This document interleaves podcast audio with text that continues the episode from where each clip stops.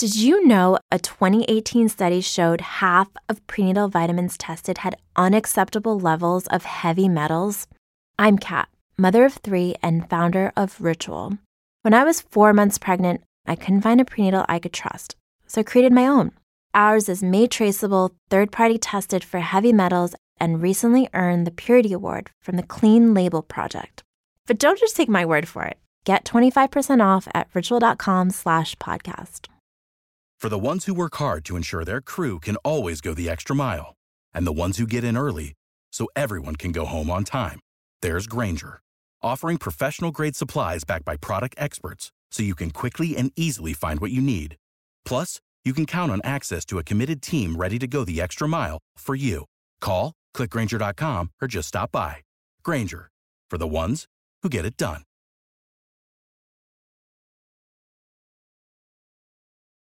Will's gonna fall asleep halfway through the pod. Will, if you need to crawl over there and just have a nap, that's absolutely fine.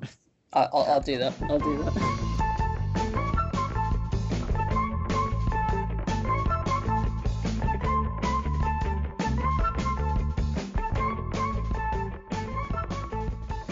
Hello and welcome to episode 27 of Cow Corner. Uh, we're here this week to review the quite remarkable fourth test between Australia and India and all that came along with it. And we'll talk about the series uh, as a whole as well.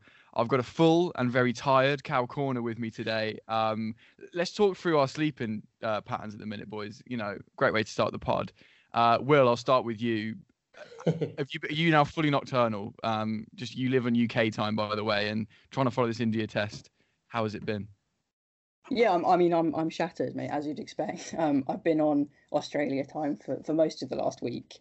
Um, I did a, a full every ball stint, something at midnight till 9 a.m., whatever it was yesterday. Um, and I'm now feeling um, pretty much hungover, I think is the best way to describe it, but also buzzing. Exactly. I think a lot of us have said the kind of come down this morning UK time from from that test match was kind of hard to get over. Glenn over in Wyoming, you look jaded. You know, you're trying to follow Sri Lanka, the Sri Lanka England test, and this Australia Indian test while being on mountain time somewhere in the middle of nowhere. How are you? How's it been trying to follow these tests? Oh, I'm really tired to be honest. So I shouldn't really have an excuse um, this morning because it's it's 10 a.m. here. I had to you know wake up 45 minutes ago because Australia time is pretty good for watching cricket on on mountain time. So the, the test starts about 5 p.m. and goes around that mark and goes all the way to midnight. So it's actually an ideal time. I can't really complain about it. Um, However, two things have kind of knocked me off. Number one, um, the Sri Lanka uh, test, uh, the first one, that's less good. That starts about half nine. And because I'm still on winter break, I've tried to have um, half 9 p.m. That is, I've tried to have a bit of um, a bit of freedom, I guess. But that freedom just means I'm watching cricket till 3 a.m. And I had such a good sleeping routine until then. I'd really built on it. But the point I'm trying to make for this one is, you know, the game finished about 1 a.m., half one um, in the morning yesterday night for me. But I was so buzzing. I was telling you all just before we started recording. It's not as if I could just close my eyes after witnessing what we're about to discuss and just suddenly I'm snoozing. It really was a case of I was on Twitter checking the Indian players' reactions for another 45 minutes. Then it was 2 a.m. and I still couldn't sleep. So, yeah, I mean, I, I blame India for such a wonderful performance. Ruined my night. I blame India too, uh, and Zach in the UK as well. You've been following the Sri Lanka England test very closely, um, keeping an eye on our Twitter account quite stunningly at, at four in the morning.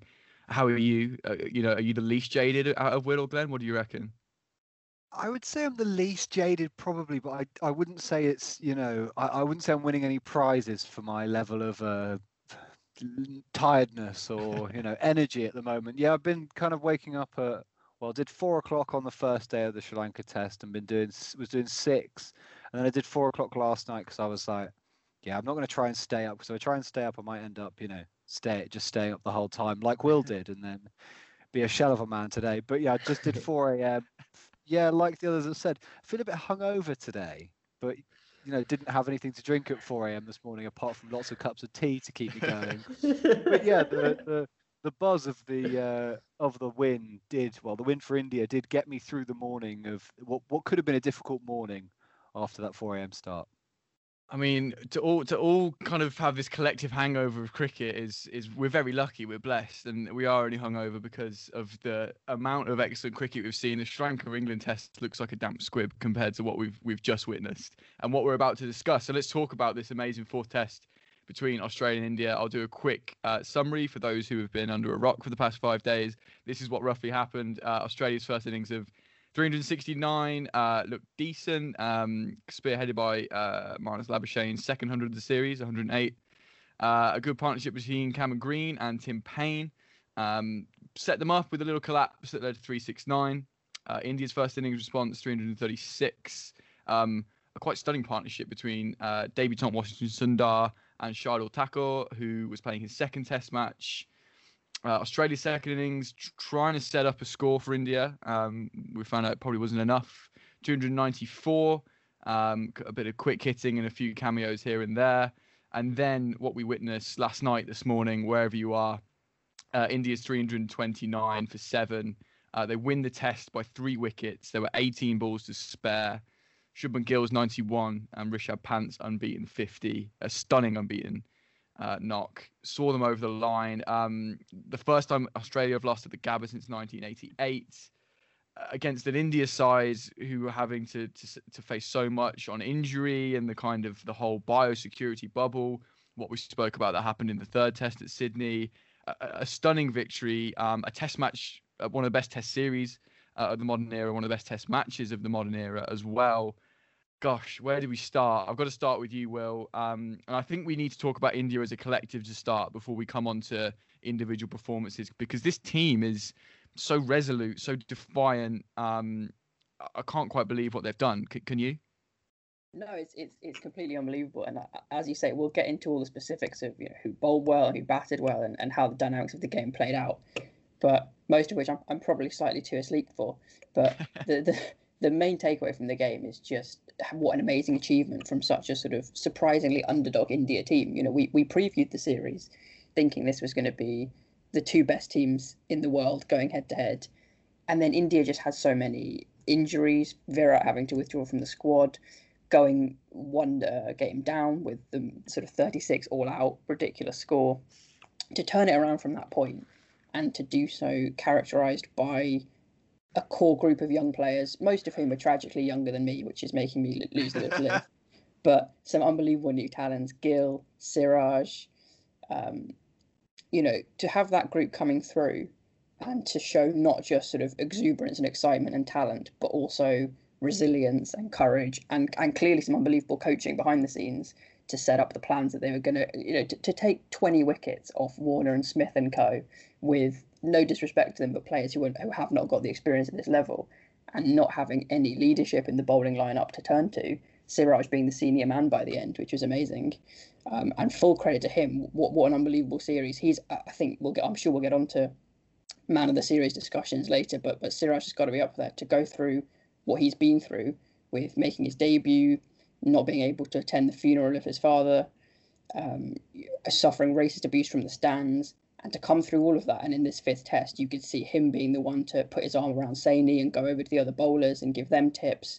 He really took on that leading role in the bowling lineup. So unbelievable performance from him, and and yeah, that's my main takeaway. Just just what an achievement. Absolutely, I think that achievement can't be understated because the the state of the Indian team coming into this Test match on an from an injury point of view, we had no Bumrah, we had no Shami, no Yadav, no Kohli, no Vihari. I think we were missing we India is we. I'm, I'm all I'm all I'm all with India now. Um, we're missing eight first team players. I mean, we can come on to what their 11 might look like against India or what their best 11 would be if, if everyone was fit. And look, it's nowhere near uh, this team. Um, Washington with only 13 first class games. Natarajan came in with only 21 under his belt. And like you said, Will, quite amazing that Siraj, who debuted in this series, was now the senior bowler uh, and he kind of he, he fit the bill. He fits that sort of cast. He, he was he was fantastic. Um, Glenn, do you want to come on to an individual performance of any kind? I don't quite know where to start, but uh, can we start with Siraj? Um, 13 wickets at 29 uh, over across the series. Um, but I just I just love the energy he bowls with, the, the, pace he bowls with, his attitude as well to kind of take that senior role in, in this fourth test. Um, how good was he, and how big a find is he for India amongst a lot of finds they've had this series? Yeah, I mean, he was absolutely outstanding. Um, highest uh, wicket taker uh, for India across the series. Um, we were all delighted to see him uh, end the series with his first five wicket haul um, in Test cricket. That was a lovely moment for him, much deserved. Um, yeah, you said the stats. You know, he's taking wickets at a really good rate as well. But I think you've both really outlined the um, other importance of him, which was his energy, which was his character. You know, um, in the context of everything we discussed in the last podcast, all the negatives from this series, to turn that to flip it on its head and obviously not to make that a positive but to to get something good out of it which was to turn over the Aussies on their home turf there is no better way to humiliate the Australians than to beat them after all the abuse they've suffered after the terrible injury circumstances after what the Aussie comms uh, were calling a bodyline um, attack on the Indian batsman in that final innings. It's not as if you know the Aussies realised they were in the wrong and kind of eased back or took their foot off the gas. Not that we're saying we want that, but the intensity remained there from the first ball of this series to literally the last three overs. I think they won with a couple of overs to spare. I just I cannot remember a test, a four a four match test series that has gone to the final session of the final day with every single result on the table. A win for India, a win for Australia, or a draw.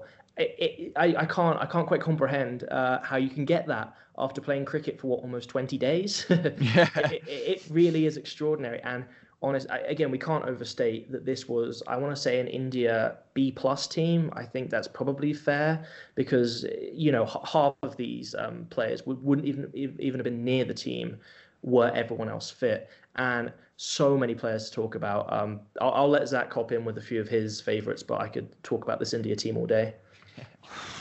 Well, yeah, we had, you know, we had plenty of debutants, like you said, this series. Like if you look at the amount of the amount of Test caps that a lot of these players have, you've got Shubman Gill, who looks accomplished as a Test player now. It was his third Test. He hit 91 and looked beautiful. I saw a great tweet that was saying his bat is sponsored by all the people who have a better cover drive than he has. Uh, if you haven't seen his bat, his bat has no sponsor on it. Because oh some of those cover drives the pull shots like, it was kind of it really looked like he was one of those bowlers you shouldn't bowl short to yet australia kept bowling short to him and he kept pulling them away so confidently. So that's something to you know really worry about from an england perspective. I can see um, dom bess getting smacked back over his head but we're talk about india yeah. I thought you know we've said about siraj looking brilliant Washington Sundar, I mean, I don't want to steal Dan's thunder. I'm sure you want to talk about him, but he was brilliant.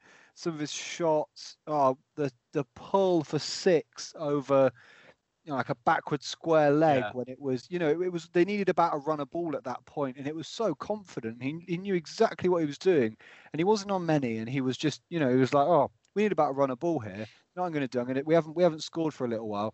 I'm just going to hit Josh Hazlewood, you know, one of the most consistent bowlers in the world over backward square for six. Yeah. I think one observation from that final um, run chase um, last night for me was the impact of the IPL on the test team. Because what happened was you saw two players who were some of the best um, in the IPL, um, Sundar and uh, Pant, treating this. It became a session. It literally became a new ball. It was 20 overs left, as we all said in our in our Cow Corner chat. It became an actual T20. But what I loved is it wasn't just the big hitting, it was their running between the wickets. They were lightning and they pushed every single, they tried to push it to a two. There were multiple instances where I thought the scorer had got it wrong. So I was like, there's no way they ran three in that time. The Aussie fielder literally picked it up and threw it back and then scampered through for three. So I think it'd be a very interesting um, discussion, you know, maybe comparing this to another few tests in the future. I, I, think we could directly see the impact of the IPL mentality in a really positive way um, on Test cricket last night, which was awesome. That's a great point, Glenn. I hadn't, I, didn't, I didn't get to watch unfortunately most of that day. I watched the first two hours where it was kind of setting itself up, and I think, like you said, to have, you know, what was it, ten wickets in hand, 320 needed at the start of the day. I mean, how tasty is that for a day? And it delivered, didn't it? Um, Will, you did watch it. How, how was that? You know, people might not have seen it live, how was those la- getting those last 100, 150 runs when I do believe there was a, a sort of mini collapse when Thakur went um, and Sundar went, I think. Um, you know, how was that watching it? And you know, as Glenn's alluded to uh, quite well there, how did they go about it? Yeah, it was it was incredibly stressful, and and as you say, yeah, there were there were there were sort of numerous points when Pujara went, and then when Rahane went, and then when Washington went, where it, the wheels could have come off and it all could have gone so horribly wrong. Um, but I think Glenn's absolutely right to highlight the influence of, of T20. And the interesting thing about this game as an example of that is that we often see people talking about how T20 has given test batsmen, you know, more exuberant shots and more creativity. But it wasn't just that they had the shots, it was that they knew how to time an innings, they knew how to play it sensibly. You could see the heads locking into gear as soon as they got near 20 overs. They were like, oh, cool, I know how to do this. And so, even though it's stressful as a fan, and, it, and the Aussie bowlers were clearly frustrated and, and stressful and running out of ideas, the batsmen seemed quite calm throughout, and that was sort of surprising and, and, and very pleasant surprise. Um, they sort of they knew how to time an innings. Pant was leaving things outside the off stump, which I've never seen him do consistently. um, so it was it was sort of stressful to watch, but actually always relatively in hand in terms of the plan that India set out to achieve.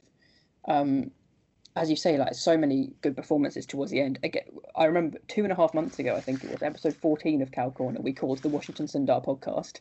And if it wasn't for Gill Pant and Siraj, this would be the Washington Sundar podcast part two. Because um, he, again, you know, half century in the first innings and, and really steadied the ship when he came in um, yesterday to, to just calm things down. Um, I was so happy to see him in the side on, on when they were announcing this, the, the team on day one. I was so excited. And we kind of hinted, I remember chatting about it in the review part of the third test, thinking, ah, it's not going to happen, is it? But obviously, the state that the Indian squad was in, there he was, his first spinner all of a sudden. And um, Steve Smith was his first test wicket. Uh, he took a three for in the first. I thought, great, here he goes. And then that, that batting happened. That, that partnership between him and Thakur was stunning. And, you know, you all poo pooed his batting in T20, which I mean, I'm, I'm beside. It wasn't great, but he's more of a test batsman. Clearly, this, this is what he's made for, right? I mean, how good was Washington Sundar? Um, I mean, does anyone want to talk about that partnership between Sundar and Thakur? Because I thought that the fact they could do that and both made a good 60 slightly deflated the Aussies who who had to win this game. And I think knowing they had to India had to come out and bat again and whatever they might have had. Did, do you, does anyone think that was the key partnership of the test match? I think they took them from 186 to way past 300 by the end. Yeah, that was definitely the key partnership because I think it was it was the period of the game where it could so easily have slipped away, and from midway, you know, India were only in the hunt for the draw. Um, and it's interesting; it sort of paralleled exactly what happened in in the Australia first innings, where I think it was Starc and Cummins put on a good partnership. To just to just as an India fan, you were kind of thinking, oh, they've just put on a, a few too many runs here that we mm-hmm. could have uh, cleaned up. So it was it was massively important that India then did that themselves. It was interesting on the bowling front though. I made a note at the time that there was a period from just before tea when they were getting in together until they both got past 50. And in that period, there was only one ball from the Aussie bowlers that was hitting the stumps. And it was an interesting example of where the, the Australian commentators talked a lot about how, you know, playing at the Gabba, the bounciest pitch in the world, was going to benefit the bowlers and be really hard to bat against, which was certainly true at times. But it also felt like the, the bowlers themselves didn't quite adapt to that, that they weren't able, when they needed to, to put it on a length to hit the stumps. And it felt like as soon as Washington and, and Shardul kind of realised that, they sort of had the freedom to either play a shot or leave because there, there was virtually nothing actually coming out of their stumps. So they did have their work made a little bit easier for them. But having said that, yeah, brilliant performance and, and put India in, in contention contention to win it. I mean, I want to come on now to the other debutants. Let's talk through all of them, and I want to ask you all where you think these guys sit in, you know, the grand scheme of things for India. It's going to be really tricky this because they've all had fairly good Test matches or even great Test matches, yet they're, you know, third in the pecking order in their respective position. It's quite a bizarre situation you find themselves in. Um, Natarajan, um, the left armour, he he looked useful at times when there's something off the pitch and something through the air. He's a very useful left arm seamer. Um, loved a no ball every now and again, nerves, adrenaline, um, and it was always at the start of his spells. But Zach, I, I don't know what you thought of Natarajan. For me, as well as he did to, to you know kind of help this team in this game, I don't think long term he's going to be an option for particularly long uh, in the long form of the game. I don't know what you think. Yeah, I don't know. I'd be interested to see him in more test matches. I think maybe with, you know, we've got nine tests of England playing India. Maybe when it comes to, you know, you mentioned about him being good when it's doing a bit. So maybe in England he'll get a test match and he might do all right. I think it's going to be difficult for any of the bowlers, like apart from Siraj, who's really proved himself. But now you you look at it, if they're going to have a three pronged pace attack, it's still going to be Bumrah, Shami, and maybe Siraj now. But then obviously there's so many pace bowlers who are injured. So any of these any of these bowlers who are in here now, they are like we've said that they wouldn't have been anywhere near the squad. Lots of them weren't weren't even in the squad at the start of the tour. So I think yeah, they're gonna they're gonna have they're gonna have counted themselves lucky to have been involved at all, and will. I, I, I think they're to struggle to get in unless they. Well, I mean, how, how are they going to prove themselves? It depends how long Shami's out for, because I think he's still he's out for a while, but Bumrah isn't out anymore, and Umesh Yadav I think is back as well. So I, I think yeah, Shami's missing from the squad against England, so there's a space there for sure. Um, and I think you're right. Yeah, it's gonna be hard for them to find opportunities to, to come in and, and displace one of these one of these pacemen. Let's talk about Shardul Thakur's bowling. Um, his stat line from his debut test against the West Indies in October 2018: 1.4 overs, no maidens, none for nine. Uh, he got injured on what would have been what his 10th ball, uh, and then a four not out on one leg. Uh, his stat line from this test, January 2021: three for 94 Yes, three for 94, four for 58, and then 67 in that wonderful partnership. What a game for him. Um, I mean, it's again, it's Glenn. It's hard to see him displacing any of these bowlers, but he was a far more experienced player coming in. You could see that he could hold an end a bit easier than Natarajan, and again, he got good movement through the air and off the pitch. It was going to be useful in lots of conditions. But you know, is it just a you know a good thing for India to have him as as a squad depth player, or can you see him muscling his way into this side? I think he showed a bit more long term potential than Natarajan, who Natarajan actually reminded me a tiny bit of Sam Curran. I think he does offer something a bit different, and I would like to see him play in England. I think that's a really good point from Zach. I think those conditions might suit him a bit more than the the very flat and kind of bouncy um, Australian pitches that didn't do him any favors. Um, the goal was great. I mean, the stats are decent. You know, seven wickets at 22. That's really was really tidy.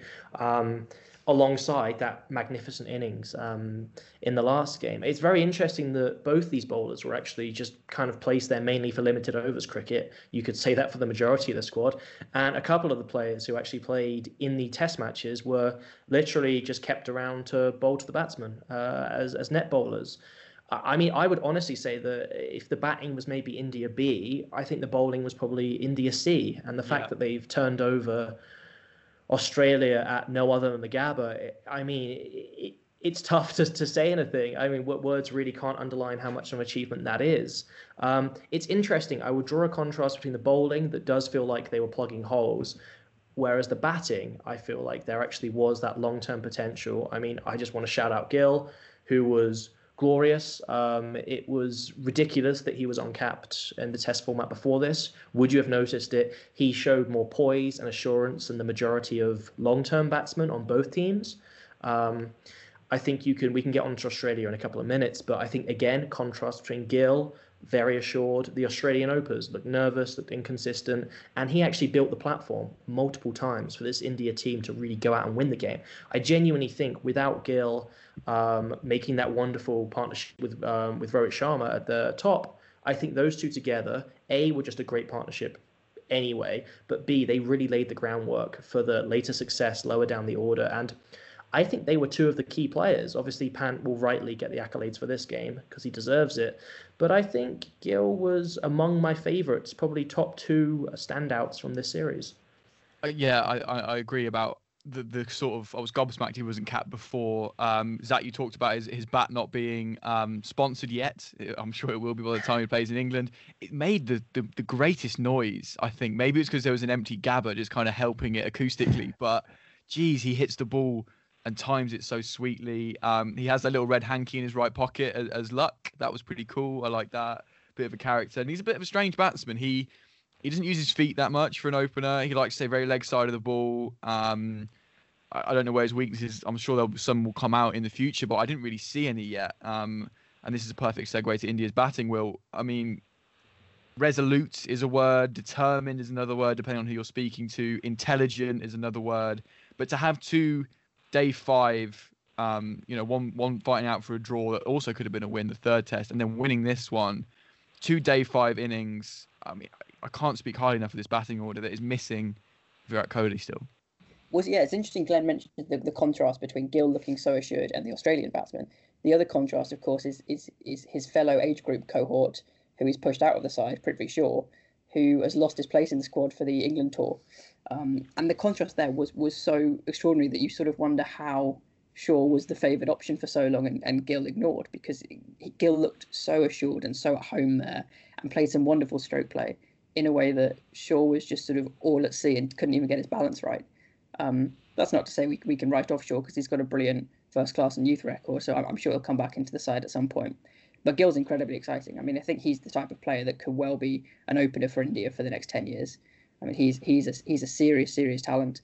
Um, and also, it's, it's rare to have an age group of, of talented young players come through all at the same time and all together uh, in the way that Gill and Pant and, and I'm raving about Padikkal coming in behind them, who, by the way, averages 60 in A-list cricket.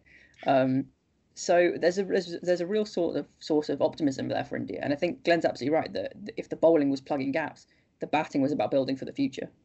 And just one just one more thing, I think we've we can't move on without mentioning the resilience of Pujara. Uh, two wonderful stats for you. The, the the the second I just found a minute ago, and I'm so excited to share it. Number one, this is quite a clear stat. He was hit 14 times on the helmet or body across the series. That's a record um, for one player since records began, uh, totaling how many hits you got. 10 of those were in the final test, and I'm sure at least eight of them were literally yesterday. it, the way he played and carried on against um, a very aggressive um, Australian attack, who I think were wrong to target the body instead of the wickets. I think we can mention that again in a moment because it didn't work. But the most interesting stat this is the list in order of um, the most test balls faced by a batsman in Australia since 2018. Number one is Labuschagne with 2,586. Number two is Pujara with 2,177, followed by Head Smith Warner. I mean, followed by Australians who, who should be facing more delivery. People who live there and play there all the time. It's extraordinary. And what what a player! What a brilliant foil to everyone else. But in his own right, um, he got a bit of um, he got a bit of criticism for his for his scoring rate. I think it was the third test. It was the second or third. But I mean, he just validated his approach, his technique, and his his mindset. I don't know many batsmen in the world, if any, who would have survived yesterday as long as he did with the with the with the attack of the Australians. And what a player! And congratulations yeah, just just to follow up on that, I, I made a note of this while it was going on because it, it became really apparent that that was the strategy they were targeting. Pujara, as, as you say, about 10 hits overall yesterday. He took three directly on the head when the Aussie commentators told their bowlers to um, rip the helmet off him, I think was the phrase they used. He took one that landed straight on the finger and he went down and looked like it was broken for a bit. One just above the point of the elbow, which looked horribly painful. um, and yeah, as you say, 14 in the series overall. Just unbelievable resilience from him. I, I heard someone describe his batting as masochistic, and I, after watching that, I really think it is. He, he's he's a different he's a different breed, isn't he? Um, so yeah, 928 balls faced this series. Um, only average 33, but that doesn't tell half of the story, does it? No, I don't think it does. I think my favourite thing is is him batting with Rishabh Pant because it's just such a contrasting style, but it kind of works. I think. Well, I mean, it doesn't kind of work. It really works.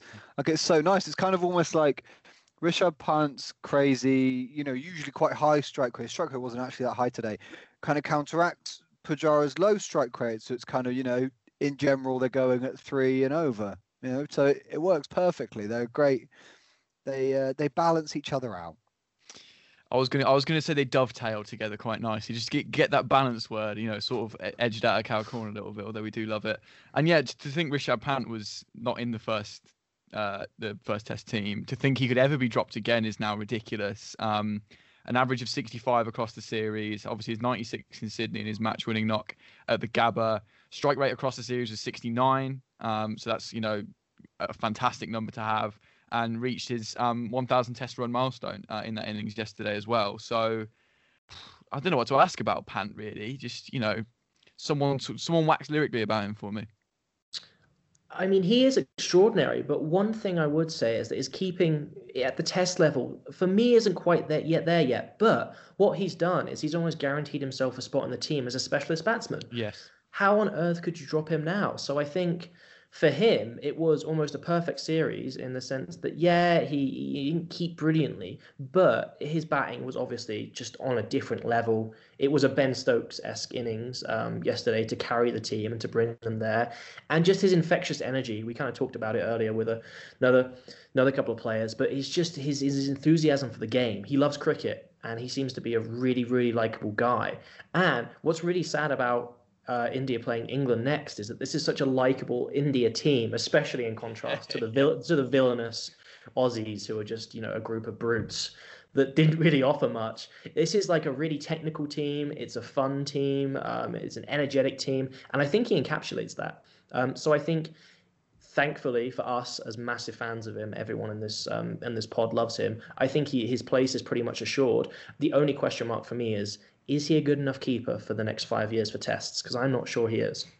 But the thing is, is that like like you said, he's guaranteed as a batsman, and if they want to bring back in Saha, they don't necessarily need to get rid of Pant. There was, I think it was at one point, it was touted that Saha was going to come back in for one of these tests, and Pant was going to play as a specialist batsman. And I don't know if it would.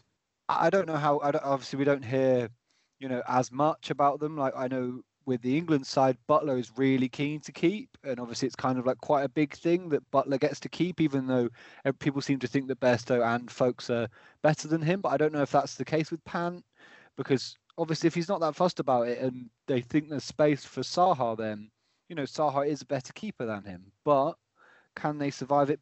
Yeah, but uh, I'm sorry, I'm saying but all the time. But uh, um, Pant, it, it, was keeping. They do say keeping in Australia is the, is the easiest place to keep, and mm-hmm. he didn't make it look easy. Mm-hmm. Four tests in in in India. I mean, his home conditions, and then England. We saw how the Pakistan and West Indies keepers struggled last. Uh, um, Dowrich seemed to get hit constantly. Poor guy. Yeah. Uh, yes, that'll be a big test if they do keep him as wicketkeeper for that for those series to see, you know, if he is up to it, like you say, Glenn it's uh, it's a very good footnote on Rishabh Pant. I think you both brought up there that you know whilst he is amazing, let's keep him grounded a bit. I'm sure he's listening as well. Well done, Rishabh. um, and Will, I want to come to you just as we round off um, India with with. There's been so many players that have played in this in this Test series, um, and we'll come on to a full eleven at the end of the pod. But out of you know, I think we've already hinted to it a little bit. But your Gill, um, Washington, Thakur, Natarajan, Siraj, and Saini, who we've not mentioned yet. Who of these do you want to see in that Test series against England, which comes up next? Who do you think's got more longevity out of this wealth of players we've seen across this series? I think Gill and Pant are the two that, that will probably be there for the next many, many years. I think the, both of you are absolutely right to highlight that his his role in the team isn't quite settled, and, and therefore Gill, you're probably the most excited for in that he, he slots right in, he knows his role, mm-hmm. he's pretty much made it his own already. Um, it's interesting with Pant because I mean I don't get you're right that we can't know what's going on behind the scenes. I, I don't quite ever get the sense that he's particularly wedded to his keeping. I sort of get the sense that that's what he's done coming through the youth teams and, and sort of ended up doing it um, in the first team. Um, although, as you said, Dan, he's now broken MS Dhoni's record for the fastest Indian wicketkeeper to get to a thousand runs, so he can have that record to himself and then segue away from the role. Um, I think I guess the tricky thing for India is that, as you say, Saha can come in, but Saha's 35 now, so there isn't quite a long term replacement for that role. And I, I can't think of anyone who's, who's, knocking on the door to come into the side. So I think he might still keep knocking, keep sort of knocking around in that role, mainly because they don't have a huge amount of other options. But I certainly agree that, that his future probably is as, as a specialist batsman. The only other person I can think of is KL Rahul, who obviously is a part-time wicketkeeper. So part-time wicketkeepers, you know, they do a job in ODIs and stuff, but I can't see them wanting to do it for Test matches.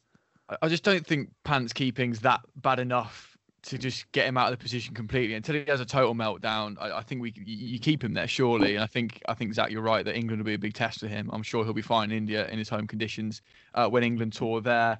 Um, so I mean, congratulations to India. It was just a stunning, stunning series that will live long in the memory of cricket fans and non-cricket fans. I think it's kind of slightly transcended that uh, the story that they've they've produced.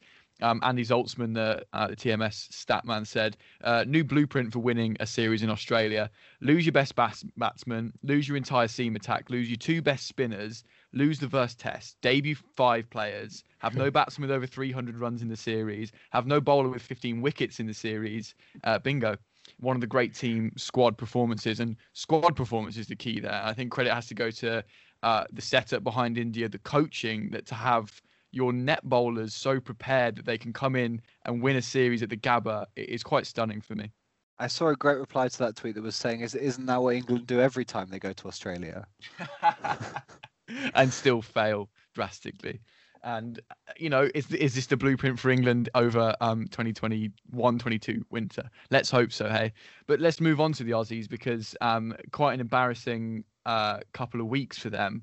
And again, I don't want to we've given the credit to India. So this chat about Australia will be, you know, they, they haven't imploded totally, but there's uh, uh, just some things going wrong there. So their first loss at the Gabba since 1988, and twice now they've failed to to bowl an Indian side out with, you know, a whole day and then 130 overs in the in the third test. So a lot of overs that we want to bowl a team out, a very good batting lineup as we have just mentioned. But Zach, what do you think is going wrong? I mean, Starc had a really quite average day. I don't think he had a great series, but Cummins and Hazlewood were were metronomic at times, and they still couldn't find a way. Uh, for me, it's probably the Lyon issue, which is why Australia struggled to bowl India out twice. Yeah, it's it's interesting because we talk about uh, we when we've we've talked about on this podcast about how amazing a bowling attack this is, and on paper it is an amazing bowling attack. And you look at you look at all their records; they've all got fantastic records. You look at the kind of difference they give. Starc, you know, is a bit taller, he's a bit faster. Then Cummins is, you know, he's, he's he's the best test bowler in the world and is brilliant. And then Hazlewood just, you know, he hits that length. I saw a thing that said Cummins, uh, there was Cummins's pitch map for the whole series, and he hadn't bowled a ball that pitched outside leg the whole series in any of his overs, and he bowled. I mean, he bowled 27 overs in the in the in the final innings of this, so bowled a hell of a lot more than that across the series. But yeah, it's the it's the lack of Lyon because they need Lyon to, you know, especially on a fifth day pitch, the pressure's on him, and he needs to take the wickets, and also, uh, like he needs to take the wickets, and he needs to, if he's not taking the wickets, he needs to take the pressure off and really keep the you know, keep well, not take not take the pressure off, keep the pressure on the batsman, take the pressure off the other bowlers by keeping it tight. And it it wasn't what he did today. It seems like since Rishabh Pant went for him in the last test, he just hasn't recovered. And will he recover? You know, I'm sure he will. He's a fantastic player. He's stuck stranded on 399 w- test wickets now. Is their you know second best spinner they've ever had in Australia. But and I don't think he's. I, I, he's just had a bad series, and I'm sure he will come back. But there is question marks. I've seen on Australian Twitter. Is he done? Is it is it the end for Nathan Lyon? And I think it's. I think that's a bit premature. Yeah, so just to speak to that, it's a great point, Zach. Uh, the CricViz, the CricViz analyst, one of our favorite um, Twitter sites for stats, they're absolutely fantastic. Check them out. They've compared the spin bowling um, across this series from India and Australia. So India, comprised of Ashwin, Jadeja, and Washington, have 23, 23 wickets um, and an average of 26. Um, Lyon and Labuschagne, again, Labuschagne's a part timer, take that into account, but Lyon on home turf should be doing much better. Together, they have a total of nine wickets, less than half of the Indians, at a really poor average of 59. So I think that really lays bare this contrast. Um, I mean, Ashwin was bowling with a bad back. Um, at least he was definitely batting with a bad back for the last game he played in. Jadeja was bowling with an injured finger for lots of that, and it was Washington's first ever test. So there's mitigating circumstances for every one of the Indian spinners in that. There's no excuses for Lyon and Labuschagne. One thing I would say is that when I did see Lyon bowl for extended spells, he wasn't bad by any means. He actually, especially in the third test, I think, gone into a really nice rhythm, and he did look good. And last night, when I was watching the final test, there were a couple. One hit a crack. Um, there was one great one that hit a crack and became a leg break yeah, and went four awesome. byes. I think we remember that one. But I think you're spot on um, to, to mention that this fear of Pant, he was basically knocked out of the attack because they couldn't set an attacking enough field. Nathan Lyon, I feel, is best when there's four men around the bat, and you know it's the it's the fifth day and there's cracks in the pitch. He didn't have that luxury, and you know when push came to shove, and it was actually up to him to spin players out of the game just by himself, he couldn't do it. So I think it's really interesting, and maybe the Aussie comms will stop calling him the goat, considering he didn't get many wickets. Tim Paine does that as well, and it just drives me burlesque. I just, I just can't, I can't handle it. And Shane Warne was going off before I went to bed last night. So you know, early in the morning session about how there was no offside back pad, no silly point to Pujara, uh, and again, he looked like he had the number on Pujara, and, and the field wasn't that attacking. Um, again, we'll come on to Tim Paine's leadership and captaincy shortly, but I just found it really strange and unlike Nathan Lyon to have two chances to you know have a real impact on a day five pitch. And you know this this wasn't turning square this wasn't goal but there were huge cracks on there. We saw one off break turn into a leg spinner and he just didn't get involved at all. And i think i put a lot of pressure on a seam attack that had an injured Starc and you know a hazlewood that wasn't quite on it on sunday and a very good pat cummins. But you can't rely on just cummins and hazlewood all the time it's an interesting point you make about the the Shane Warne is obsessed with bat pads on the offside. it follows the only thing he talks about. And he, if you, I mean, if you ever want to, you know, know what Shane Warne's going to talk about in commentary in a nutshell, he's either going to say something questionable or he's going to say the field isn't attacking enough. He always, always wants a more attacking field. And today, and sometimes he's justified. And obviously, he, you know, he did take 700 test wickets. Fair enough. He does know a thing or two about you know taking wickets on the fifth day, and he was he was actually right with lots of what he was saying today. There was there were times when they just they had both long on and long off back. They had five men around the boundary, and if they as soon as they brought one of the men up, they brought long on up. A ball turned a long way, ended up going for I think two byes because Paine missed the chance to stump Pant. Obviously, Pant just threw the kitchen sink it as soon as they brought him. Next ball, Pant spanks over long on for six because that's Rishabh Pant and that's what he wants to do. But if you bring that player up, he then did. He was starting to miss hit, but they weren't. You know, they weren't. They didn't have enough. They weren't attacking enough. It was almost like it was. It was almost like they didn't. They weren't expecting Lyon to take the wickets, even though it was a fifth day pitch. Yeah, and Will, I'd love to hear your thoughts on it. I feel like that missed chance um, for anyone who didn't see it, Zach just kind of mentioned, Lyon bowled it, Pant came forward, he did get an edge, kind of went between, he kind of just flew past Paine and Smith, I think it was at slip, couldn't grab it in time. Will, do you think that was a pivotal moment in the game? Because in my opinion, if Pant had been if Pant had got out right then, I think Australia would have drawn, if not potentially won the test. Do you see it as that important? Yeah, I think it's a good point, and it, it, was in quick succession. There was that one which which easily could have been caught or hit the stumps. There was another which Pant top edged into into the heavens mm-hmm. and could have fallen anywhere, and luckily no one caught it. Um, as you say, he, he, he did some absolute torment of Pujara uh, just before lunch, I think. So there, it wasn't always bad bowling from Lyon, and, and uh, he could have got the breakthrough that won the game. And that's that's always the difficult dilemma. You know, the the commentators, as you say, were obsessed with a more attacking field. They kept saying like, "There's no good being patient." Well, sometimes there is good being patient. That's that's sort of what Test cricket is about a lot of the time. But I think I do agree in the end that once that hadn't worked for as long as it hadn't worked, and you'd sort of there was a window where the opportunity to get panned out and make India suddenly think that they couldn't win anymore. That window passed. There was a point where it sort of became clear that India were going to go for it one way or the other because there weren't that many runs left on the board. And I think at that point, for me, the failing is more on the captain than the bowler to not seriously adjust the strategy in the field and come up with a new plan. What what was Panton out of interest on those two those two chances you mentioned? Where where was he in his innings, and where would you know roughly where India were? Like you know how, how changing might this have been? He was on he was above his half century, so he would have been something like sixty. That would have been pivotal then, wouldn't it? I think you're both right there, and I think Will, you bring up a great point about Paine. I think that's a perfect segue onto onto him, and, it, and his leadership and his captaincy will come under scrutiny again. Um, thankfully, it's just for his cricket this time as opposed to actions on and off the field. Um, Zach, you, you want to go in here? Let, let do it. Go, go mad because uh, the the loss to lose a series seemed unthinkable when the two sides were put out at the start of this fourth test. A draw seemed on the cards after, let's say, Thakur's and Washington's innings. But I, I didn't see India winning this until, well, even when I went to bed and it they were 60 for one, I was like, mm, something's going to go wrong here. And I woke up and they won it. So, what's gone wrong with Tim Paine and his captaincy, or has it always been like this? And we can point to Headingley in 2019. Yeah, I mean, it seemed like a repeat of Headingley 2019. It seemed like the last Test match was almost another Headingley where they've kind of bottled it under pressure. He, you know, he threw away another at least one review today, and as he does under pressure, it seems. And it was there was yeah there was it was a review where I can't remember which batsman it was. I think it might have been Mayank, and he he he didn't edge it. It was it was a caught behind, and Paine was so short, and Mayank just hadn't edged it.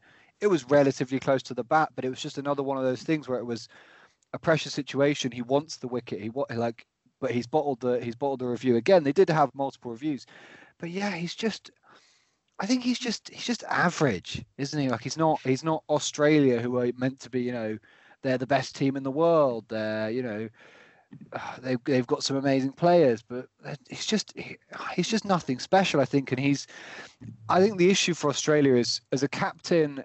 Yeah, they could find a better captain, but I think them finding a better wicketkeeper batsman is a difficult thing because I was looking at the wicketkeeper batsman who who are playing for the Sheffield Shield sides, and there's only one who averages better than well, not better than Paine because Paine av- average is really bad actually in first class cricket. It's about 27, but none of them average more than 30, other than uh, a guy called Sam Whiteman who averages 35, and he was born in Doncaster in South Yorkshire before emigrating to Western Australia as a child. So that's a interesting little segue. Obviously, Matthew Wade is another option. Has kept in a few Test matches, but again, like we said with Rishabh Pant, I'm not sure how keen he is on the keeping. That, that's a good point. I think Tim Paine had quite a good series with the bat, unfortunately, because I don't like seeing him do well. And I think he averaged about 40, and not out help that. But yeah, I, I agree with you, Zach. He's just a bit of an average captain. They could probably keep him in the side because he's a decent-ish wicket keeper. He can average 30 with the bat, etc., etc. Um, Glenn, what are your thoughts on on Paine's captaincy? Um, and we'll come on to the Australia team more broadly in a minute. I can only agree with what you both just said. So, two key stats which I think really back up both your points. Number one, his batting was perfectly fine this series. Um, he was the third highest run scorer for um, Australia, which really? is that's yeah, actually quite so shocking. That speaks to how poorly, um, and I want to get onto that in a moment if we can, how how bad the rest of the batsmen fared.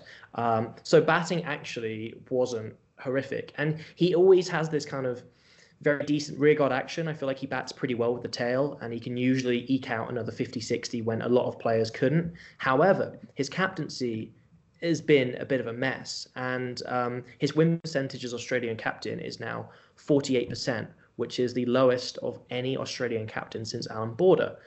Years and years since obviously Alan Border captained the team. So, what I think is really interesting, and this is all all I'll say extra on this is that it felt like he was brought into the team as this unifier. You know, post the Smith debacle with Warner, etc., etc., and he was brought in to kind of.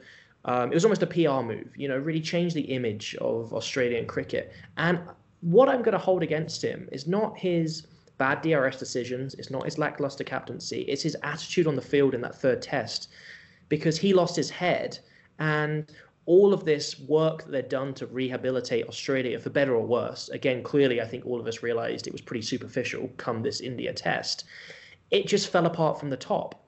You know, the abuse he was giving players, he, he lost his cool. So I think for that reason, and that reason alone, he doesn't really deserve to be captain anymore. That's that's my opinion on it. And it'll be a fascinating thing to see play out, Glenn, because I agree. I think if he were to lose the captaincy now, it wouldn't be that shocking. I think his his poor field placements. I think when we look at Lyon again, you know, is he being that attacking? Does that does that flow through the team? Does his poor DRS decisions affect his best bowlers bowling? Do they start to panic? Um, his kind of energy does radiate through that team.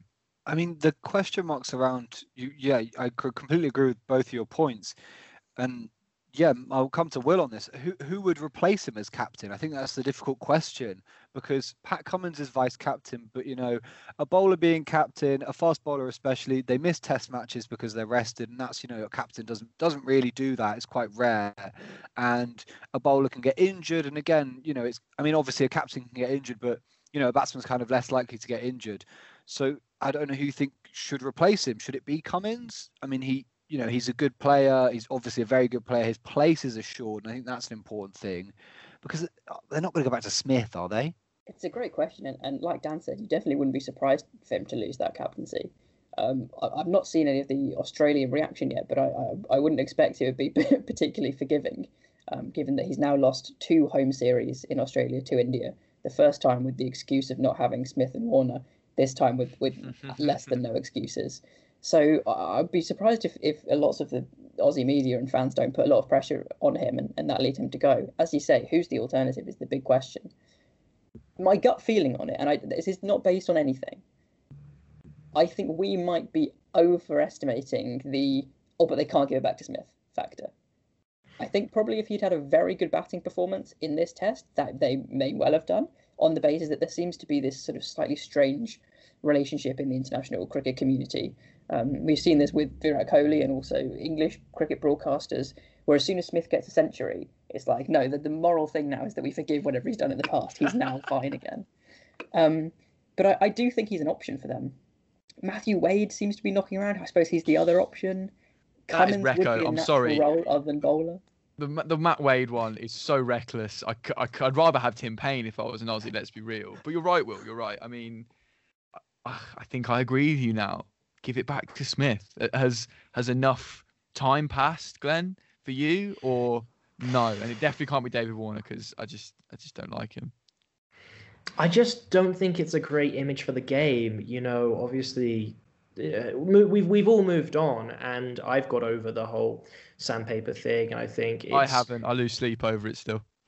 well, well, basically, I, I haven't myself, and I thought you had, so that's why I was saying it. Uh, I, I, that was pretty disgraceful. Although uh, what I would say is that yeah, I think if if a, a sentence, so to speak, is given, it's been served. Like at the end of the day, I think playing cricket is something that they can be doing. What I think is really reckless and irresponsible would be giving the captaincy back to him, which is in a way saying, as you've literally just said, if you still score runs for the team, everything is forgiven and forgotten. I don't think that's the right attitude to take. It's a very different role as a player on the field. You know, he's he already feels like a shadow captain anyway. Smith, we can probably all agree. He's always in Paine's ear. He's fielding at first slip. Um, he still has this kind of Joe Root energy about him on the field, um, which is obviously questionable as it is. But I genuinely think making him the focal point and figurehead for Australian cricket it would be a massive mistake. All I would say is that it's quite clear, as we've just discussed, especially Will spoke so well about it in the last pod, Australian cricket hasn't moved on from this toxic behaviour, this toxic culture, and maybe it is exactly the right thing for a for a cheat to come back and be the captain. Maybe that's what they deserve. But objectively, from a cricket fan perspective, I, I don't want to see that, and I don't think it sets a good example to young cricketers, young girls and boys playing cricket in Australia, um, saying that you can just cheat and ruin the game and then come back and be the hero again and, it would be, wouldn't it, if they gave it maybe like a, last resort thing, like Paine's in rubbish, we give it back to Smith. Because if Paine was doing okay and they were lo- even if they were losing or winning, but he was still holding himself in high regard, we wouldn't be having this conversation, and, and Smith would still be just the batsman that he is, and a very good one at that. Um, and I wanted to come on to Australia's batting because this was clearly where I think they they lost the series because their bowling was so good, despite not taking. We spoke about the wickets, but they're still that's still a good bowling attack. It's going to be locked in. Um, failed to get over 200 until the third test, so that was that was interesting. Um, and then their issues lie at the top of the order, where you know Harris came in for the injured Pucovski, and Pucovski seems to be a bit of an injury doubt. He's had mental health issues as well, which he says he's over now, and that they've had quite an open dialogue him and Cricket Australia about that, which is good. Um, so he could he's in and out. So you basically got for them, you can pick between two out of three. So you got Warner, Harris, or Pucovski. It'll probably be Warner and Harris come their tour of South Africa.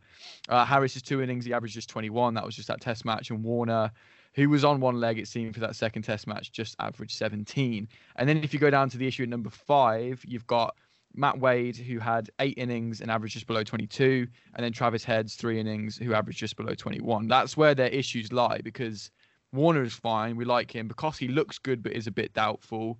Obviously, you've got Smith Labuschagne um, Cameron Green had himself a good series. I think they found one there at six, averaging 34 for the series. Still no wickets, but we don't need his bowling yet. I, I don't know where you want to start. Um, Zach, do you want to look at? I think their main issues at five, if I was to pick an area, because I think Pucovski will come good. Yeah, I agree. I think their issues at five, like you said, I, I can't believe Wade did that badly. I kind of, I don't know. There's something there's something about the fighter in Wade, even though obviously he's meant to be horrible on the pitch and stuff. I kind of always liked, especially I wouldn't say liked maybe, but admired maybe a little bit because it's like when he was uh, when he when he opened the batting, it looked so out of place. But then when he comes in at five and still has the same style, it looks like it shouldn't be a test match style because he's not the most. I, I, think it's this kind of similar thing with Warner, but with Warner it works better. But yeah, with Warner again, is he? You know, is he okay? He obviously he's been batting on one leg, but Siraj seemed to have a number on him. Jofra Archer's got a number on him. Stuart Broad's got a number on him. How many bowlers are going to have a number on you before it's not the bowlers, it's it's the batsmen?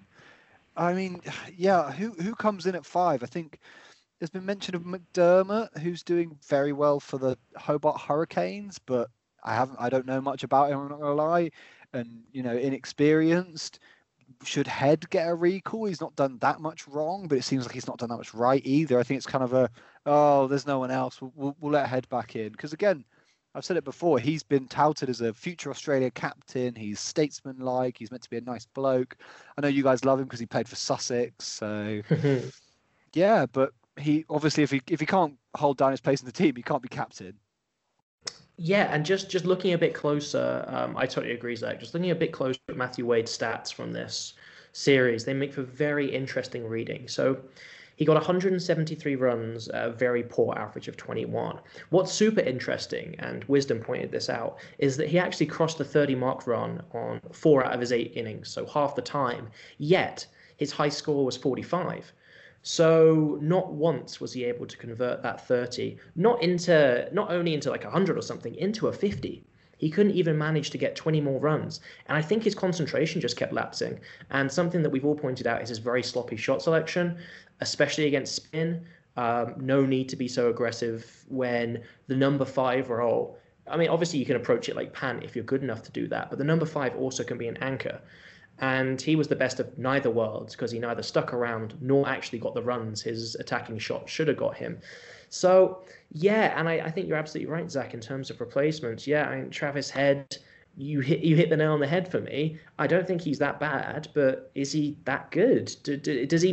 Do, do any of these names coming through a head fill us with excitement the way that the Indian young Indian players do? No chance. Um, and Dan, you touched on it. My final thing to say on the young Australians is that Cameron Green and Pucovski look really decent, but I think you really pointed, obviously, Pucovski, as you rightly said, has struggled with um, with mental health and issues off the field. His, I thought he was excellent the game he did play. Um, he got a really good 62. Um, I think he looks like a real class act. And um, just to talk about Cameron Green, he bowled a lot for no wickets. Um, very unfortunate for him bowling was a little bit all over the place for me, but his batting was very decent. I mean, he averaged 33, but that high score of 84 he got um, in Sydney uh, was brilliant. So I was happy with those two. But these kind of like almost like elder statesmen of the team or these kind of experienced members of the team are just not performing for Australia right now. Yeah, I think on green, so it's 44 overs he bowled and went for 118 runs with no return. And uh, they don't need him, which is why he's getting away with that because their pace attack is so, so strong. But when, you know, when one of them goes or one of them gets injured or, I don't know, you need a four seamer sometimes. Um, you know, Ben Stokes will chip in, Jason Holder, well, he's more than a four seamer, but he chips in. These kind of players will get wickets. So that's something for him to work on, but a, a good number six nonetheless. And then yeah, head head always imagine coming into the team being like, okay, Wade wasn't that good. He gives his wicket away. You're all right. He seems to come in with that and just gets out for 30 again. So they're struggling a bit there, but um, they tour South Africa next. I expect Paine to still be in charge there, but uh, you know, you never know after that. And then maybe maybe his last series might be that that Ashes series. Um, hopefully he loses that. But I want to end this pod on India because it is all about them and rightly so because this was just a stunning series as we've, we've alluded to at the start of the pod. But Will, I want to come to you just to sort of summarize this for us as an Indian fan. You know, how good was this? Um, how does it feel? How excited are you for the future of the team? And then just give us a flavour of what you think India will do against England. Give me a starting 11 perhaps, or just some of the players that are going to be coming back in and those that might have dropped out from this test. I watched the documentary that Sky did yesterday about England's uh, Cricket World Cup win, and it's the it's the closest emotionally I felt around sport to that time, yeah. just in terms of the buzz around the game itself, but also the whole wider culture of it. I was texting my Indian cousins; they were having a great time. Started sending me memes I didn't remotely understand, but we love it. um, and I think it was it was absolutely brilliant in these bleak times to have have one sport which each and every test was competitive and was entertaining to watch and two to have a really positive platform to build on for Indian cricket and something to celebrate and to know that when we go forward into into the England test and beyond, there's not just a first eleven of good players there, but a whole sort of successful and thriving cricket culture. Um, I think that's the main takeaway. Uh, Glenn, obviously with England touring, uh, India now as, as an England fan, I'm I'm quite scared. Are you quite scared? How how are we going to turn this team over? I think we've got to hope India play their D team this time instead of their C plus, and we might have a chance. I'm not too sure. Give the kit man a game. I I mean, it's amazing, and um, I know Will's collating his his suggested eleven for that for that series, and I, I don't envy him because I do not know who I would drop out of this team. We have a lo- we have a bucket load of talents come in. We've had a really really impressive selection of debutantes we've had the experienced players, unlike Australia, really stepping up and you know marshalling those younger players and setting an example on and off the field. And honestly, I don't usually get that emotional about sport unless, as Will said, it's like an England final or for, you know, for, I've had a couple of Brentford games recently. But watching the Indian uh, players and team kind of do their lap of honor at the end of the game. It was about half one last night in the morning, and I got a bit emotional. It was just absolutely wonderful, and it was the perfect tonic to this, you know, cold and clinical lockdown where we feel so apart from everything. It was awesome to see a team do so well. Um, and congratulations to India. It was a brilliant series and as, as good as you could possibly see. Did, did did, did that game not give you as much joy as a 1 0 win away to Rotherham? Or, you know, where are we ranking these two things then as, as a Brentford fan? A hard fought point at Preston, I think. A nil nil at Preston would be about the level. Go on then, Will. Have you got your 11 for that first test? We'll obviously have a preview pod, but I think as we're talking about it, it's nice to allude to it now and we can mull over it for the next couple of weeks. Yeah, well, they just announced the squad today, so this is a, a first reaction. I'm sure all of this will be wrong, um, but there's a few interesting additions and subtractions. Shaw and Natarajan unfortunately miss out at the moment, although as we've seen, they might come in at some point later in the tour. Um, Virat obviously back, so my only casualty from from the batting lineup, unfortunately, is Mayank, which I think is a little bit harsh. Um, but I've gone with um, Gill and Sharma to open, Kohli coming in at three, Pujara, Rahane at five, Pant, and the man who we refuse to go a Cow Corner podcast without mentioning, Hardik Pandya is in the test squad, ladies and gentlemen. We said pre-recording, this is a Pandya free zone. There he is. Well done. well done, Will. You win. So so Hardik comes in at seven, and then you've got the two spinners, Washington Sundar and Kuldeep Yadav, uh, and then Shardul Thakur and Bumrah. No, uh, wait, wait, is Ashwin not back? He's in the squad, I think, but I don't think he'll play the first test. Would you Would you play him if he was fit? No, because I think it's nice to have the, the, the different element that Kuldeep gives. Interesting. Bit of. Wait, so pace bowlers you went with there, Bumrah and Thakur. Yeah. So Ishant, Ishant Sharma is back in the squad, but again, I think first test might be a stretch for him. Yeah, yeah, I, I, I've read something similar. And then uh, on Mayank, I don't think that's that harsh. He averaged 13 from his six innings, and he looks competent. Don't get me wrong. I think he's another one of those good players you've got coming through. But yeah, I don't think he's too too sorry to miss out there. So that's very that's very very interesting. I'm gonna I'm gonna mull over that myself, and we'll have the preview pod where we come with our full 11s, and we should hopefully have some more injury news uh, by that time. I think it starts on February the 5th, so a couple weeks away now. And India get themselves out of Australia and out of that uh, out of that bubble for for a little while at least. Um, so that will about wrap it up for for this pod. I've found it really cathartic, guys. I don't know about you, but I had so much like pent up cricket things I need to talk about, and my mum and dad just don't suffice really. They, as much as I like, there's very little back and forth from it. So thank you so much. That was really enjoyable. Hope you've enjoyed listening at home. Um, Zach, thank you so much. Go get some sleep as well, mate. Yeah, thank you. I mean, it's been the same thing for me. I've been kind of I, when I woke up my girlfriend this morning. Once it was finished, I was trying to I was kind of talking at her and trying to explain everything to her. I was like, yeah, yeah, it was like the highest chase by like over a hundred, and like, yeah, yeah, yeah. There's this guy who like been compared to Ben Stokes, and he's really good. And yeah, it was just like. Uh, I mean, she must have thought I'd had like three coffees, but no, it was just the buzz of this test match. But yeah, I'm uh, yeah, coming down slowly from that now, and I will enjoy a good night's sleep. Thank you. And Glenn, thank you for joining us. Um, I'd say I get a nap, but it's half eleven, so that, that seems a bit irresponsible in the in the morning. Yeah, it's half eleven, and we've got another pod to record in five minutes. So I'll try and stay awake for you all. and Will, thank you so much. Good luck getting yourself back on uh, on GMT away from some Australian time. Thank you very much. I'm I'm going to go sleep and hopefully return to the daylight. Good, good. And thank you so much for listening. Uh, it's been Cow Corner. We'll be back, well, very soon, as we're going to alluded to, with a, a review of the England Sri Lanka pod, um, first test. And then we'll also be back to preview that India England tour. Thank you so much for listening.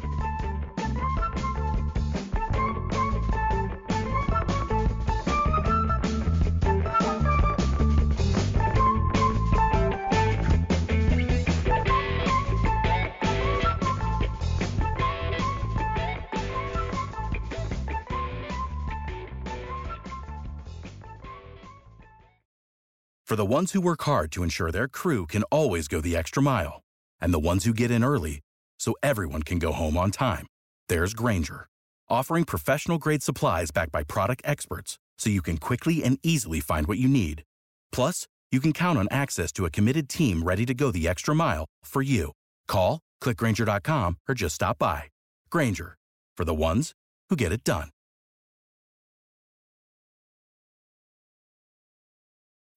When you need mealtime inspiration, it's worth shopping Kroger, where you'll find over 30,000 mouthwatering choices that excite your inner foodie. And no matter what tasty choice you make, you'll enjoy our everyday low prices, plus extra ways to save, like digital coupons worth over $600 each week. You can also save up to $1 off per gallon at the pump with fuel points. More savings and more inspiring flavors make shopping Kroger worth it every time. Kroger, fresh for everyone. Fuel restrictions apply.